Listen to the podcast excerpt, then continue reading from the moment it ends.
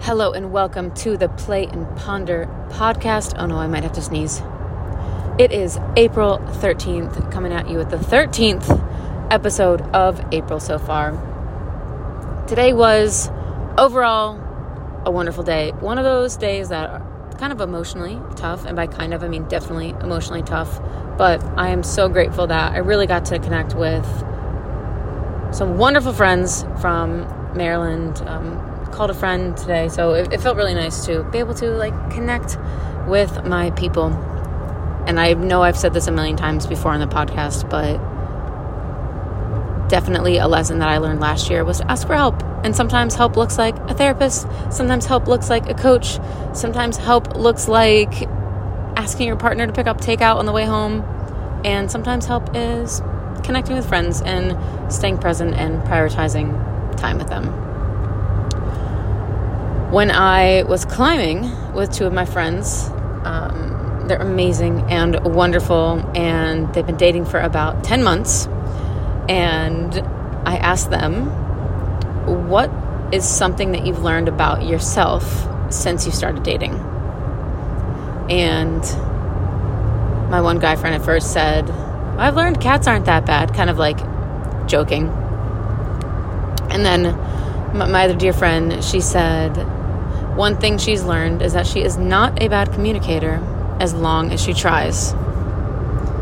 He then came back with another answer. He said that one thing he's really learned about himself in the relationship is, is how much he has grown over the last couple years and since prior re- relationships. And I don't know, they're one of those couples you can tell they have like a wonderful connection, and I know them both very deeply, and it's so wonderful to see them together and I, I don't know, I just wanted to share what they said. One, because I don't know what else to talk about right now.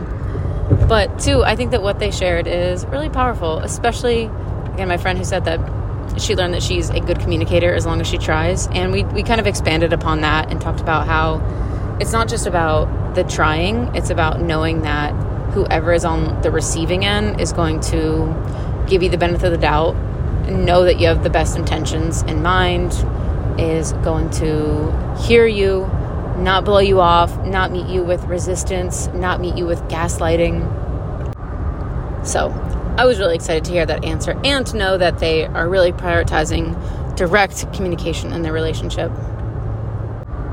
That's all I got for you today. Just some background noise from recording in my truck right now, cruising down 95 safely, of course. But that's all I got for you today. I just am super celebrating them, their connection, and I appreciated them opening up a little bit and letting me inside. I did not ask them with the intention to talk about it on the podcast yet. Here we are. So, my dear friends, if you're listening, please know that I like was genuinely asking and not trying to exploit your answers um, for this. But I don't know. I just think I think it's wonderful to hear, and I really appreciated you guys giving thoughtful responses. So, sending everybody so much love. Thank you so much, as always, for listening. And for folks that are listening every single day, thank you so much for spending almost um, two weeks listening. I keep having to pause to like sniff and sneeze because these allergies are no joke. But for folks that have been listening along, thank you so much. I never, ever, ever take anybody's time for granted, and I'm so grateful that you're here listening, but especially uh, those of you who are here every single day. And I think I'm about to reach my exit, so sending you all the love. Thank you so much for listening, and we'll chat soon.